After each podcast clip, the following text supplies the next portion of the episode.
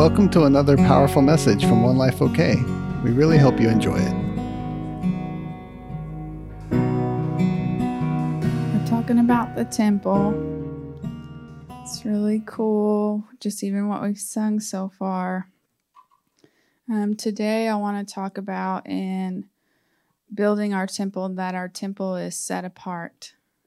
And if you're in the room today, that's already happened to you. There, there's probably been several indications where he set you apart for his purposes. And so know know that this is you. So you can just say that. That's this is me. It's for me. Um so what isn't what is that process of becoming set apart?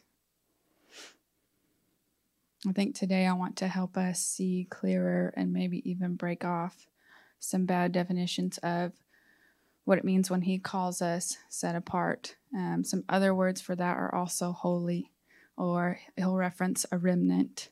Um, and even inheritance is, is also in line with that. So, what's interesting is that in the Old Testament, um, it talks about it a lot specifically in the way that they built the temple.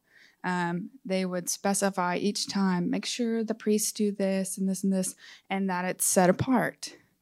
Uh, make sure that you set apart the Sabbath day. Make sure you um, clean the sacrifices um, this certain way to set them apart from the other sacrifices. You know, it had to be a very particular type, very clean animal, usually no spots, um, what the people eat. Even it said what the laymen eat um, had to be set apart. Um, the location of the temple itself had to be set apart. It, it's crazy. If you go through Exodus, search set apart, and it will come up a lot. Um, it even said that priests had to change their clothes from the sanctuary to the outer court because even what they were wearing in the presence was considered holy and set apart and not for general people. And so I thought that was really cool. And so I think that um, when Jesus came, he prescribed a new way for us to be set apart, that we didn't have to actually do all of these actions to, to be set apart. So I'm going to pray really quick. Papa, I thank you for your son. And I thank you for his sacrifice. And so I just say, on behalf of everyone in the room today, that we accept and receive what it is that you did for us to set us apart in Jesus' name. Uh, I've got so much scripture. It's really cool. Um, so today's the 11th, and so many of my scriptures are in the chapter of 11. Um, so it'll be really fun. Romans 11, uh, 1 through 7, I'm in the Passion. It says, So then I ask you this question Did God really push aside and reject his people? Absolutely not. For I myself, a descendant of Abraham, God has not rejected his chosen, destined people. So there's some truth right there.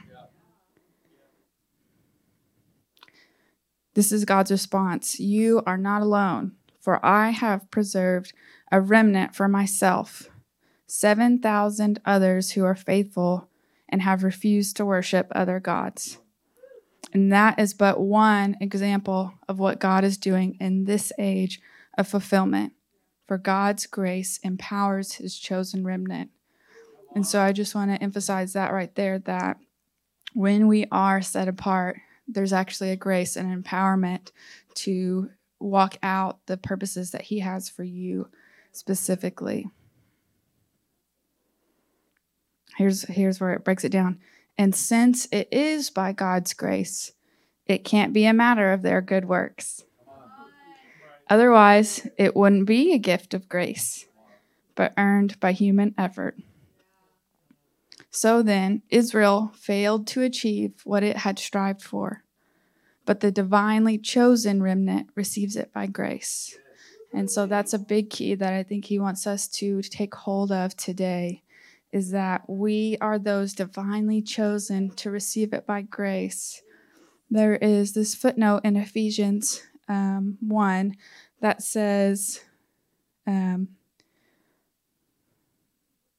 Notice that God is the one who makes us holy, but our response is to be faithful or devoted. And so we're not the ones that are trying to make ourselves holy. We don't even have to try to be set apart. He's already done that work. The moment we accept Him, He says, bloop, set apart. Maybe even physically. There's been so, He'll take you out of a fr- friend group, He'll take you out of a relationship, He'll take you out of a job. Um, when you're following him because you're listening to his voice. So you don't have to worry about even in that lane because he's the one who's doing it. It's all about are you devoted? This is back in Romans. It starts with Abraham. It's really cool um, because Abraham is pre Jesus, but he basically says that Abraham didn't receive it by his works either. And so it says in Romans 4 Was it by his good works of keeping the law? No, for if it was by the things he did, he would have something to boast about. But no one boasts before God. Listen to what the scriptures say. Because Abraham believed God's words, his faith transferred God's righteousness into his account. So there's that faithfulness, that devotedness, his belief, because he was already considered holy, set apart. Abraham is such a good example, you know, because God said, Leave everything and go do this new thing. And he kind of did it, but he didn't do it. But God's really cool. And yeah, he's still, he's considered the father of faith. So it says, because Abraham believed God's words, his faith transferred God's righteousness into his account. When people work, they earn wages. It can't be considered a free gift because they earned it. But no one earns God's righteousness.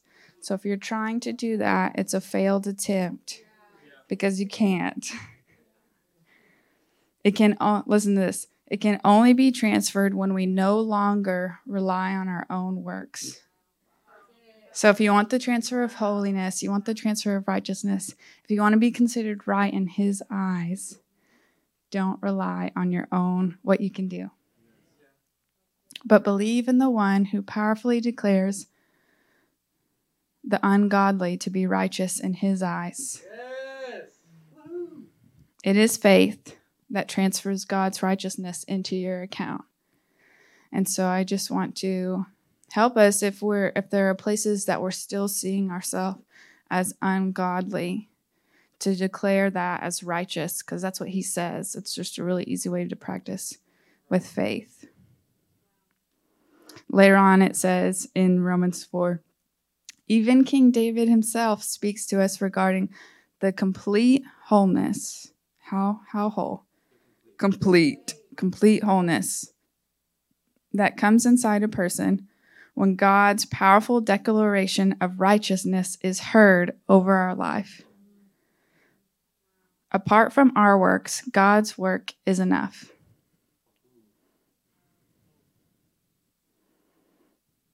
Here's what David says What happy fulfillment is ahead for those whose rebellion has been forgiven and whose sins are covered by the blood.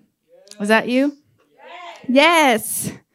What happy progress comes to them when they hear the Lord speak over them. I will never hold your sins against you. you hear that over yourself today. I will never hold yourselves against you. And I've talked about this just in snippets before, but when we act like our sin is a thing, when he's forgiven it, we're actually living in a reality that is not his reality. Because he actually has the ability to remove it from history because he's the only one that has the remembrance. And so he says, Oh, yeah, I'm going to forget that this ever happened. And we're trying to talk to him about something that he doesn't even see anymore.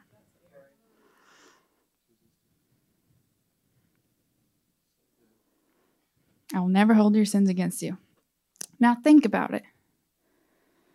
Does this happiness come only? He's talking about Jews and Gentiles. Does it only come to the Jews or is it available to all who believe?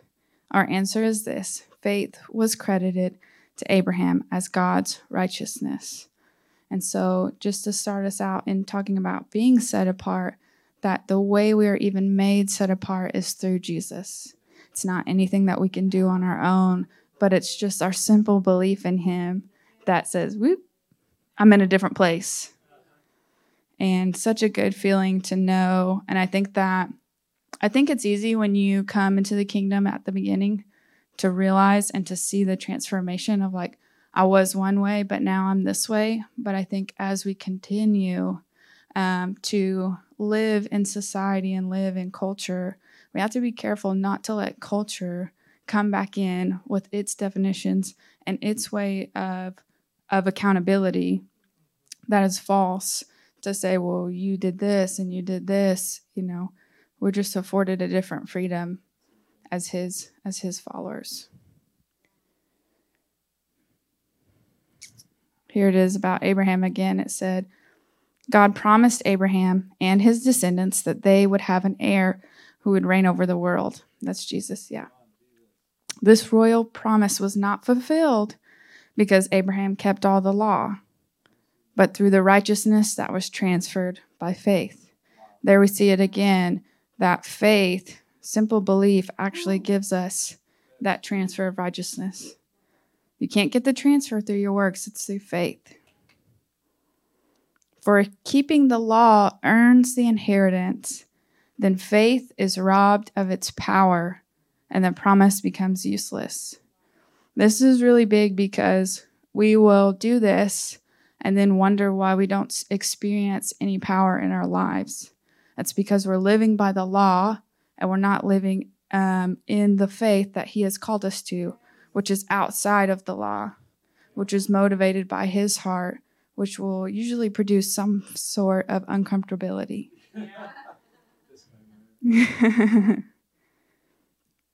We want faith to keep its power because that's what entices people to come to know him is its power that we could believe so extravagantly and um, see it happen.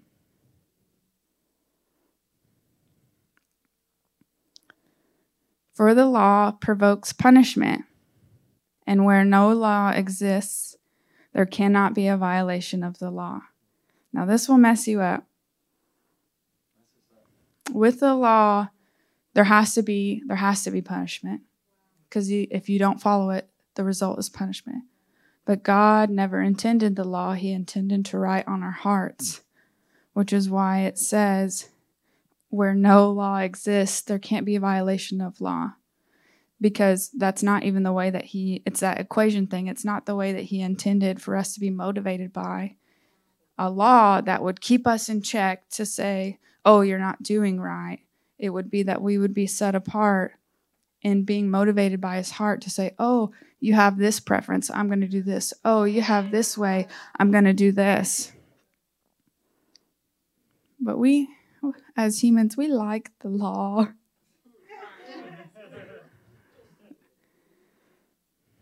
you know, but we, it actually produces a lot of bondage in us um, because we have to stay to a cycle that Jesus paid for. And so we're saying that we believe, again, it's that thing, it robs it of its power. We believe that he can do what he says he can do, but we keep this additional sim- system in place that's an idol um, to keep us in check because we don't trust him that he will be able to, with his love, his keeping hand. the promise depends on faith so that it can be experienced as a grace gift. And now it extends to all the descendants of Abraham. Say, that's me. That's me. Yes, there we are. This promise is not only meant for those who obey the law, but also those who enter into the faith of Abraham, the father of this all. That's what the scripture means when it says, I have made you the father of many nations. He is our example and father, for in God's presence, he believed that God can raise the dead and call into being things that don't even exist yet. Against all odds, when it looked hopeless, Abraham believed the promise and expected God to fulfill it. He took God at his word, and as a result, became the father of many nations. And so that's a promise that um, is actually in our lineage that we can attain. We actually have access to this faith um, not only because of Jesus, but because of Abraham.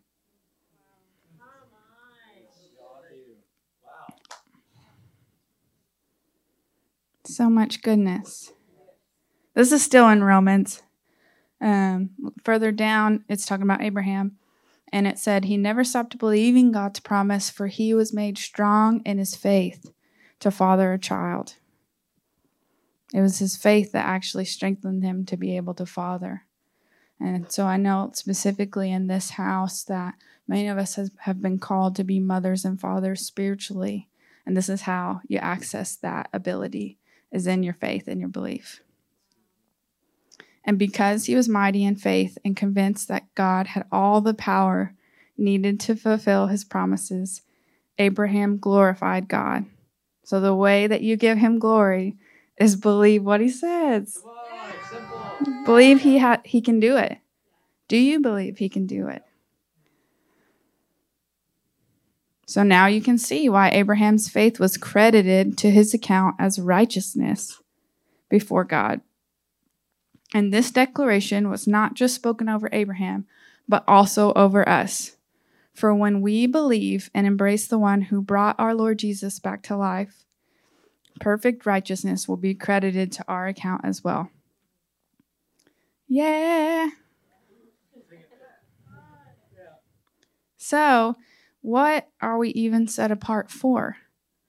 For Him. Jeremiah 2 3 says, Israel was holy, something set apart from ordinary purposes, consecrated to the Lord, the first fruits of his harvest, in which no outsider was allowed to share. Um, we prayed over Generation Z yesterday. We prayed over a lot of them, but we specified Generation Z. And this is something that they really understand, but in a counterfeit way. They understand what it means to be set apart and I actually think it's it's Papa's purpose for them to tap into that. It just is not routed towards him right now. And so it's really cool because we just basically prayed that rerouting of that passion um, to be for him.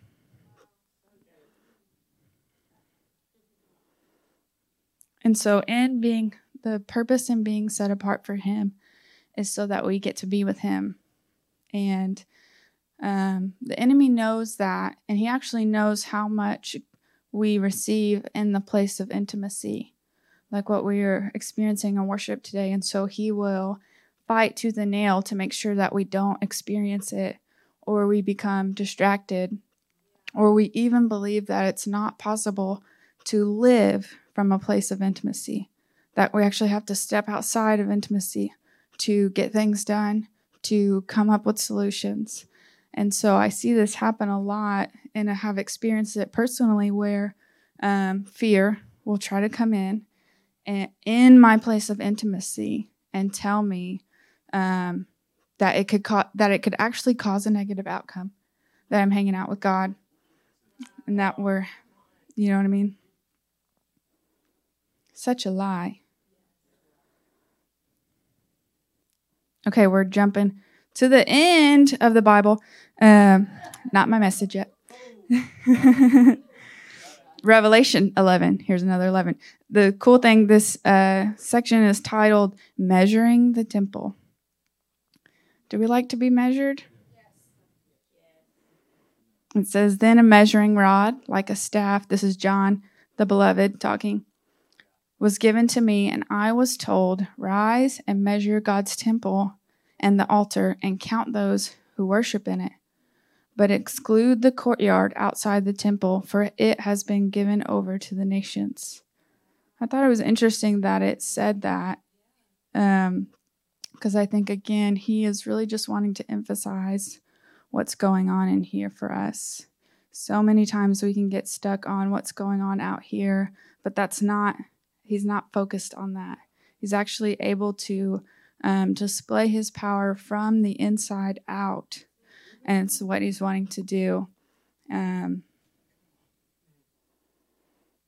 Revelation is crazy, you guys. Um, he's talking about there's like seven angels and seven scrolls and seven bowls, lots of stuff.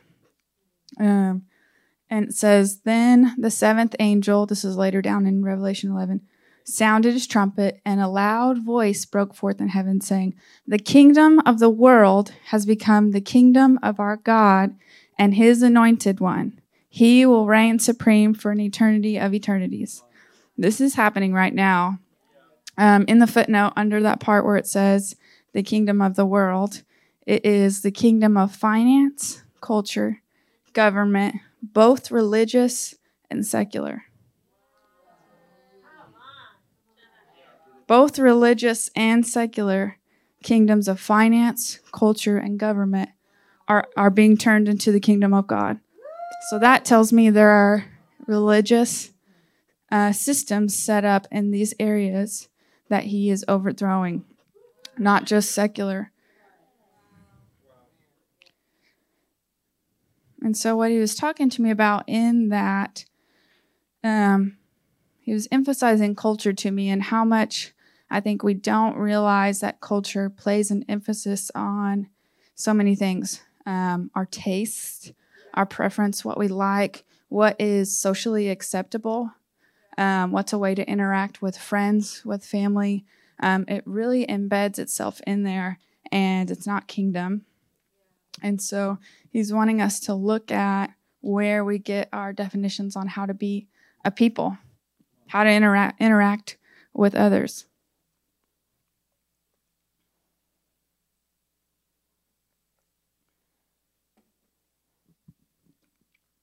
Second Chronicles 30 it says, "Do not be like your fathers and your brothers who were unfaithful to the Lord God of their fathers, so that he made them lifeless and desolate." Just as you see. Is anybody triggered yet? Um you know, it's just really simple. Either you serve God or you don't. There's not any in between. And so if somebody's not serving him and you're wanting to serve him, you don't have much in common because your foundation are two totally different things. And so naturally, you'll just not see eye to eye on a lot of things. And so when he says that, I think that, again, I think society has so gotten to shape um, our definitions of family and I really think He wants to break us free out of them so we can step into true family, godly family, um, so we can really experience that. And so if, if our fathers and our brothers or mothers and sisters, aunts and uncles, blah, blah, blah, aren't faithful to Him, that's what He's talking about. This reminded me of Tracy, the stiff neck fool. It says, shout out Tracy. Uh, now do not stiffen your neck. Become obstinate like your fathers, but yield to the Lord and come to his sanctuary, which he has sanctified and set apart forever. And serve the Lord your God. For if you return to the Lord, your brothers, in parentheses it says relatives, and your children will find compassion in the presence of those who led them away captive and will return to this land. That's that promise. Um, and so it says to return to the Lord. And so he's always got to um, have our gaze. It says he will not turn his face away from you if you return to him. That's what we sing today. And so I felt like God wanted me to share a little bit about my life, my quirky life, um, and just um, I am really just now seeing the ways that He has set me apart that I thought was coincidence and it wasn't. Um, you know, I'll preface this by saying that we have to be careful not to, again, put our own definitions on how God will speak to us. Um, because it will limit the way that God actually created our gifts to work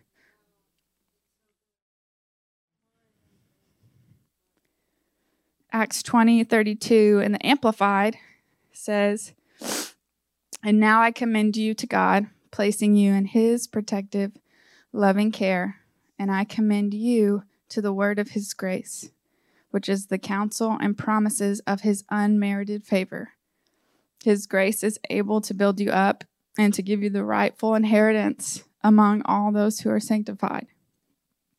That is, among those who are set apart for God's purpose, all believers. And so that is a promise right there that I am that I am holding on to that I'm experiencing my inheritance now because I'm among those who have said yes to being set apart. And so I want to say that for all of us too that we are getting our inheritance now.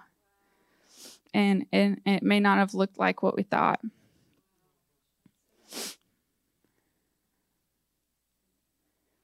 Whatever we set ourselves apart for, we will have.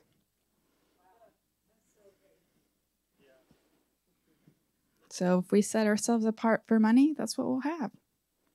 That's what we'll make our goal. That's what our life will be about.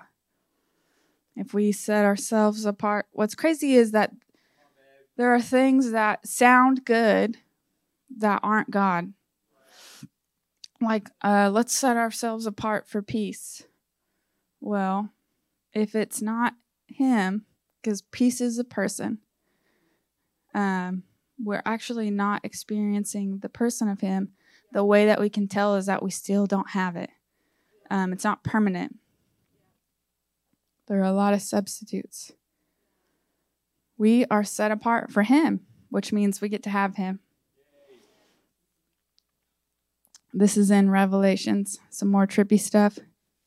Okay, just ima- put on your imagination caps and listen to this. Imagine when he's talking about the temple, imagine that being our hearts. Okay. It says, I looked and behold, I saw a white cloud, and sitting upon it was one like the Son of Man, wearing a golden crown and holding a sharp sickle.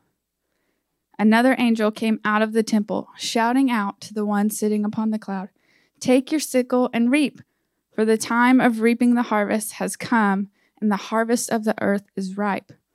So the one sitting upon the white cloud gave his sickle a mighty swing over the earth and reaped its harvest. Then another angel came out of the heavenly temple. Remember, we're, we're imagining this is our hearts. And he too had a sharp sickle. And another angel came out from the altar of incense, the angel with the authority over fire. He shouted out with a loud voice to the one who had the sharp sickle, saying, Take now your sharp sickle and harvest the clusters of the vine of the earth, for its grapes are ripe. So then the angel gave his sickle a mighty swing over the earth and gathered the grapes from the vine of the earth and threw them into the great, great the great wine press, threw them into the great wine press of the wrath of God. Um, and I don't want us to get messed up because the passion shows that that's actually the passion of God. So let me say that again. So the angel gave his sickle a mighty swing over the earth and gra- gathered the grapes from the vine of the earth and threw them into the great winepress of the passion of God. And so, what he was showing me is that what we house in our hearts becomes harvest for Jesus. That our belief, again, it's tied back to the very beginning about our faith. Our faith is actually a signal to be done what he desires to be done on the earth. And so that's why we've got to be sure to cultivate this set apartness in our temples because um, it's an indicator for him of what's ready to come. And so we want to partner with his vision and his heart over the earth and be cultivating truth. I think yesterday was in prayer was just such a good example of cultivating truth over what he's wanting to do right now over the earth. So then we can say, let's do this. And he's like, yeah, and harvests it.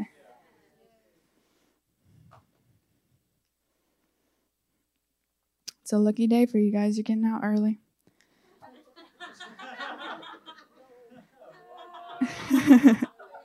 I just have one little bit. um, from Revelation 21. Um, this is right at the very end of Revelation. He's talking about the new heaven and the new earth. And it says, Then in a vision I saw a new heaven and a new earth. The first heaven and earth had passed away, and the sea no longer existed. I saw the holy city, the new Jerusalem, descending out of the heavenly realm from the presence of God, like a pre- like a pleasing bride that been had been prepared for her husband, adorned for her wedding.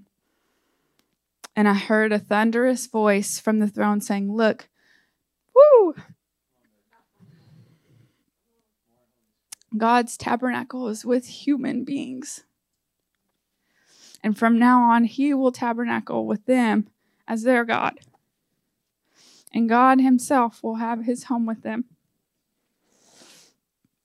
God with them will be their God. This is the goal. This is the reason that He calls our temple to be set apart. He never wanted it to be in a building, He always wanted it to be inside of us. It says that one of the seven angels came and said, Come, I will show you the beautiful bride, the wife of the Lamb. He carried me away into the realm of the Spirit to the top of a great high mountain there he showed me the holy city, Jerusalem. This is us, descending out of heaven from God. It was infused with the glory of God. And it's crazy. Um, Revelation ends, um, this chapter ends saying that there wasn't any more temple in the city because the temple was God Himself, the Almighty, and the Lamb. And it says, The city has no need for the sun or the moon to shine, for the glory of God is its light, and its lamp is the Lamb. The people will walk by its light, and the kings of the earth will bring their wealth into it. Its gates will never be shut by day, standing always open, because there is no night there. People will bring glory and wealth of the nations into it. And so that's the promise of what he has over our lives if we will live a life set apart for him. And so there's just a a question on his heart today of will you will you accept the invitation? There's been so many instances in all of our lives where he has pulled us out very purposefully and if we're not careful we'll think we just got out of a bad situation, but he was taking us into him. It's always for him. So we've got to redirect that thing. And so I just want to pray over us really quick as we end today. Papa, I just thank you for my life and the testimony of my life. I thank you for the way that you set me apart, that you bought, brought me to a place that I would thrive. And so I speak that truth over everybody who's hearing my voice that you have been set apart for the one true God. And so I speak a grace in that process to clean our houses, to make a temple worthy for you. And I just say, we won't restrict you anymore. We want you to come and have your way in us. So I just bless us today as we are building ourselves to be so beautiful to you. In Jesus' name.